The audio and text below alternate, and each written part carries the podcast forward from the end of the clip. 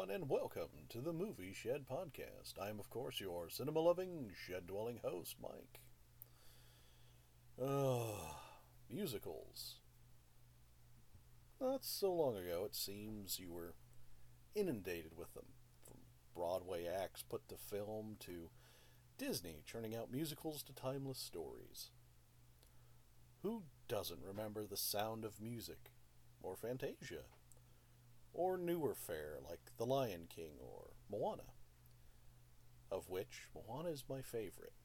I absolutely love that film. I'm going to gush a little bit here, but honestly, it's one of my favorite stories to come out of Disney in a long, long time. So, anyway, uh, Hollywood, by and large, left musicals behind sometime around the 80s, leaving Disney to produce their own kind of musicals. Though they did try to jazz it up with more modern music to mixed reactions at the box office. Well, this was the trend right up until the 2010s. Now, I'm not saying that musicals just ceased to exist in the greater Hollywood sphere, but they weren't nearly as prolific as they used to be. But about in the 2010s, musicals made a comeback in a big way. Though some of the attempts were, uh, let's let's be generous and say misfires at release. So here is a list of musicals starting with good and ending with garbage. And as a disclaimer, this is this list is my opinion if a musical you like is on my list that I thought was, well, not less than stellar, and you don't, well, that's fine. We have different opinions, and my opinions are going to differ from yours. Why don't we just move on from there? Now, on to the list. First up is, of course, from 2016, Moana. Now, I've already gushed, gushed on this film, and so there's no need to retread ground. Suffice it to say, the animation, the story, the characters, and the music all work exceptionally well and present a rich and varied movie that is enjoyable from start to finish. I can't see anyone disagreeing with that to any great extent. It is a fabulous movie. The next film I've decided to put on my list is from 2017, and that is Coco. Now, this movie rivals Moana, in my opinion, for its music and art style, not to mention its story and characters. It's drawing from Mexican traditions and music, and it really gives this film a wonderful atmosphere and sound that I think needs to be seen and heard by far more people. Alright, next, from 2014, is the Lego Movie. Uh, the story is fun, the characters are silly, and the songs are memorable. Lego Movie just falls short for me personally. Now, I don't hate this film. On the contrary, I find it a fun time. I just don't like it as much as Moana and Coco. It's still a good movie, worth watching though. Now, this one might be a bit of a stretch because so far I've talked about three films that were widely known and widely seen. But the next film, I think it was a bit more obscure and that is A Monster in Paris. This came out in 2011. Now, this movie ties with Lego, but where the Lego movie goes for the sillier story, A Monster in Paris goes more toward the serious. Though that's not to say there aren't some jokes and slapstick in it, there is. But it's the music. Oh, the music. They use compositions that are rooted in France and around the 1910s, from cabaret to the slow, heartfelt solos. It is beautiful. Simply beautiful. Do yourself a favor and try and snag yourself a you know, a copy or watch it on a streaming service where available and try and get yourself a chance to watch A Monster in Paris. The atmosphere in this thing is phenomenal. All right. Our next entry on the list is from 2010, and that is the movie Tangled. Uh, cute, mildly interesting, with some heartfelt moments and sprinkling a comedy. Uh, honestly, I found the film just okay overall, not really worth a second viewing. Tangled to me felt too cookie cutter and safe, from the story to the characters and the music. It's a middle of the road kind of film. Uh, there are some interesting bits here and there, but overall it's just kind of the same old, same old, really. Alright, so moving on from 2012, we have The Lorax.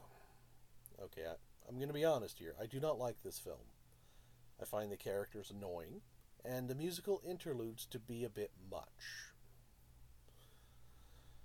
The story is such a polar opposite from the book as to be associated with it name only. Overall, in my opinion, it's a forgettable movie.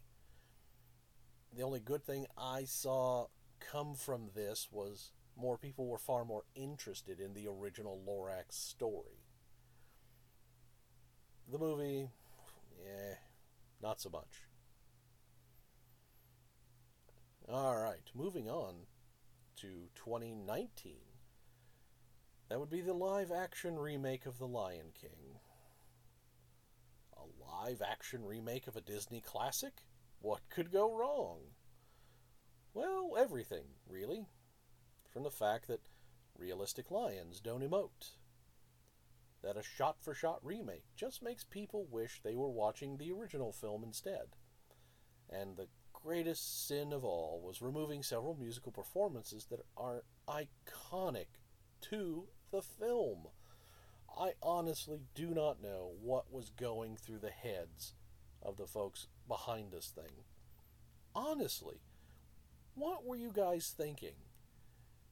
We want realistic lions.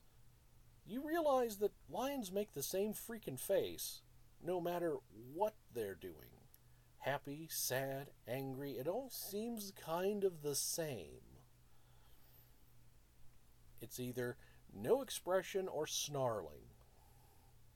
Ooh, what a range. It's the music's the musical parts that got removed. That's what made it so egregious. It's like we that was the linchpin of the original movie and that's gone. Once that's gone, why bother watching this thing? Okay, moving on. I, I fear, though, as I get further into this list, it's going to get more and more ranty, so prepare yourselves. Alright, from 2012, Les Miserables. Do you want a classic Broadway play brought to the big screen with less than stellar singing? And the acting feels wooden or phoned in, or both? Then do I have the film for you? Les Mis, the movie, really does not do justice to the talent involved here, or the source material, the audience's patience. Anything, really they really should have renamed this film Miscast the Movie. As the talent can act, they just can't sing, which, last time I checked, is a requirement for a musical. Avoid, if at all possible, for the name says it all. If you watch it, you will be one of the miserables. Oh, going from Garbage to Garbage. 2018 brought us Mamma Mia. And just when you thought the bar couldn't get any lower, here comes Mamma Mia to prove you wrong. There just isn't enough mediocre to balance out the god awful. And yes, I said mediocre because there is no good to be found here. The singing is bad, the story is bad, the characters are bad. Did I mention that this film is bad? Les Mis had bad singing, but at least the story had some weight to it. Mamma Mia simply does not. In the words of Denethor, Steward of Gondor, flee, flee for your lives. Oh, and we've come to the end of my little list. From 2019, if you haven't guessed it by now, it's Cats.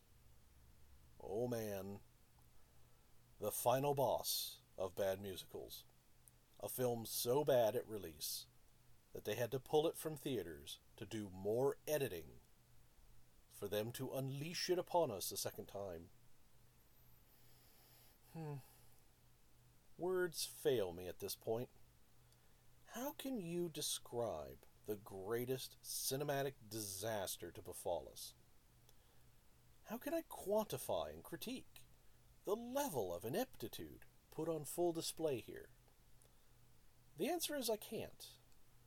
Because I cannot wrap my head around the fact that people released this thing and only after a wave of horror from critics and audiences alike did they think, huh, maybe we should have fixed that before release.